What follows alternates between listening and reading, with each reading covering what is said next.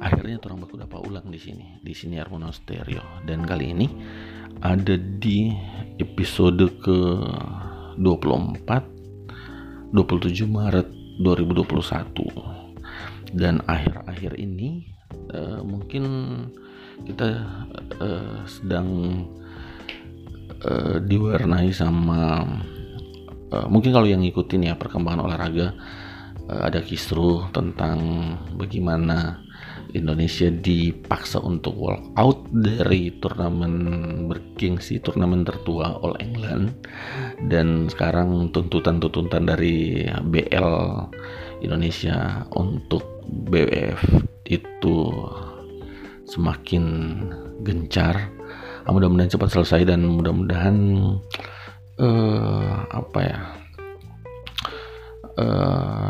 olahraga akan lebih sportif. Gimana ya? Ya olahraga itu seharusnya sportif itu.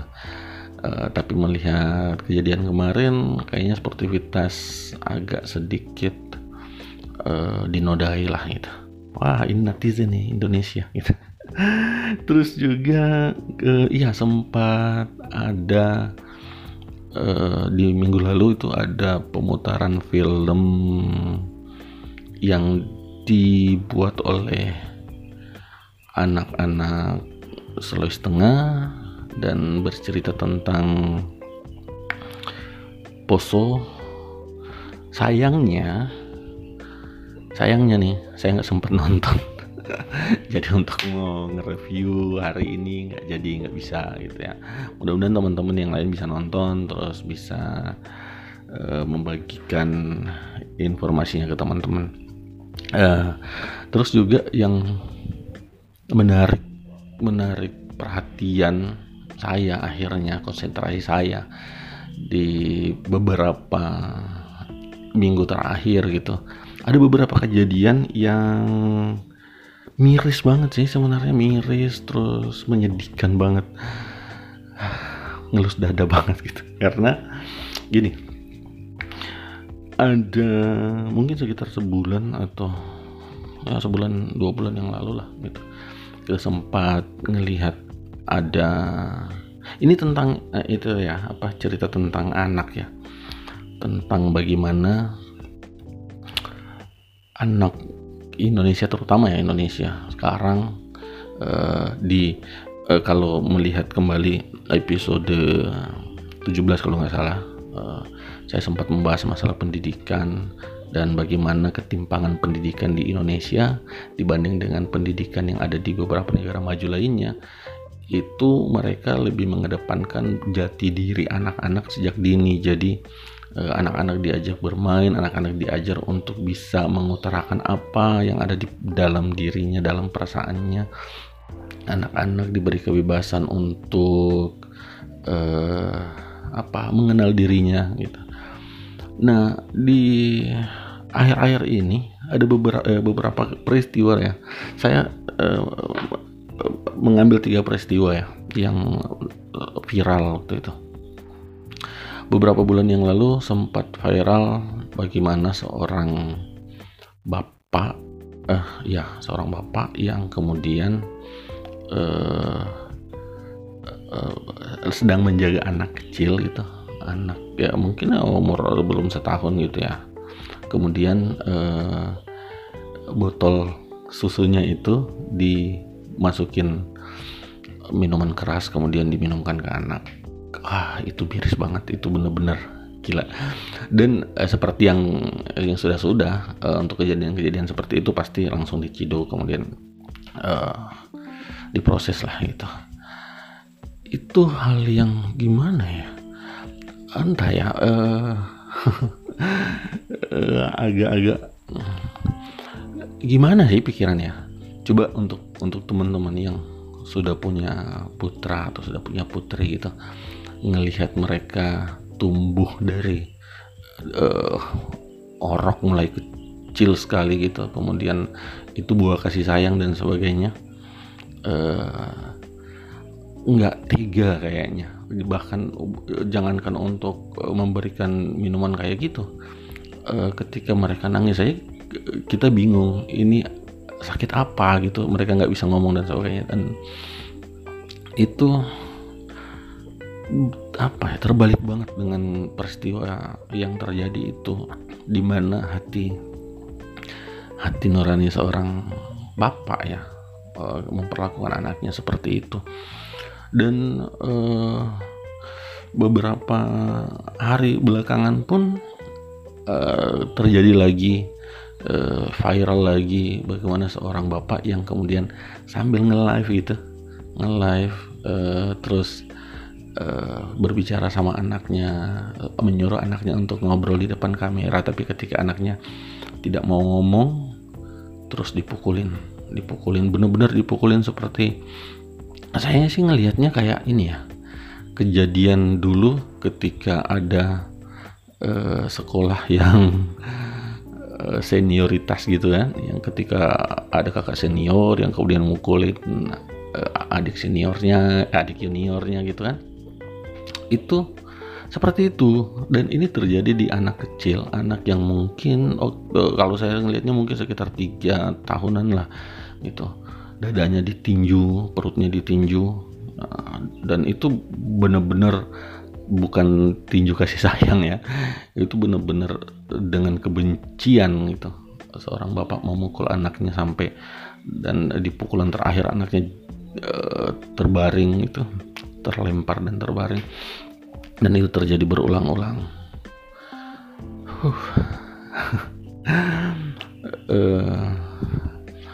Kalau yang sudah ngerasain gimana memiliki anak, bahkan mungkin untuk teman-teman yang sekarang ini lagi dengerin ini dan belum, masih bujang, belum memiliki anak pun pasti miris ngerasa, oh gila tuh orang tua macam apa sih sebenarnya tuh, apa sih kesalahan mereka, apa sih kesalahan anak itu, anak kecil yang nggak tahu apa-apa kemudian disiksa sedemikian rupa itu tanpa sebab apa-apa gitu. Oke lah, mungkin saya ngerasa penyakit jiwa ya, apa ya, mungkin kelainan jiwa kali ya, sampai harus melakukan itu sama anak sendiri. Dan sekali lagi kejadian seperti itu kemudian akan udah feeling sih, beberapa hari pasti akan keciduk karena sosial media itu sekali keluar langsung menyebar kemana-mana, viral, dan akan langsung ditindak. Dan benar, akhirnya ditindaklanjuti, dan mudah-mudahan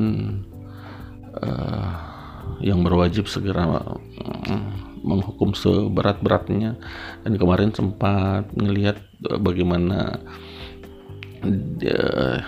pelaku itu berada di, mungkin di sel ya gitu, dan didampingi sama narapidana lain, kasus-kasus lain yang satu sel sama dia. Kita tahu apa yang akan terjadi dengan dia gitu. Karena banyak orang yang bahkan pembunuh sekalipun gitu, yang melakukan pembunuhan atau apa gitu, belum tentu tega melakukan itu sama anak sendiri gitu. Dan mereka pasti gemes juga sih ngelihatnya. Terus juga beberapa, mungkin sebulan yang lalu kejadian juga, viral juga, dan ini terjadi di kota Palu. Bagaimana eksploitasi terhadap anak terjadi ketika dinas terkait melakukan razia terhadap gelandangan, anak-anak jalanan gitu. Kemudian terciduk anak, ada salah satu anak yang mungkin umurannya 9, 8, 9, 10 tahun lah gitu. Terciduk kemudian sedang mendagangkan barang dagangannya. Dan ketika diinterogasi, anak itu mengaku kalau dia disuruh oleh orang tuanya untuk jualan, dan mirisnya anak itu harus jualan, harus membawa pulang hasil jualannya sebesar 100.000 rupiah atau lebih. Kalau tidak mencapai angka tersebut, maka dia akan disiksa oleh orang tuanya.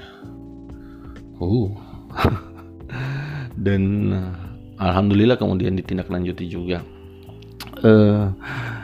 Sebenarnya saya nggak ngerti apa ini karena perkembangan informasi yang terlalu cepat dan tidak bisa lagi ditutupi, sampai kemudian terekspos, kemudian juga kejadian-kejadian itu bisa diketahui oleh halayak itu, ataukah memang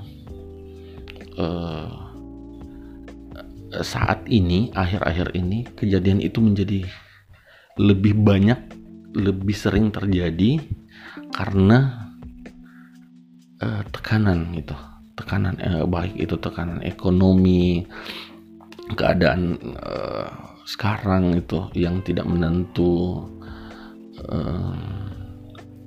yang kemudian banyak orang yang frustasi, banyak orang yang bingung untuk melangkah, untuk apa yang harus diperbuat sekarang gitu, di saat lapangan kerja bukannya maju malah dipangkas gitu, karyawan-karyawan malah dipangkas. Semua adalah imbas dari apa ya, sekarang ini COVID-19. Dan mudah-mudahan cepat selesai itu, atau mungkin bukan karena frustasi tapi karena kemajuan teknologi yang membuat orang tidak bisa lagi menyaring informasi yang datang gitu. Jadi begitu banyak tayangan yang mengeksplor kekerasan, kesadisan dan sebagainya, yang kemudian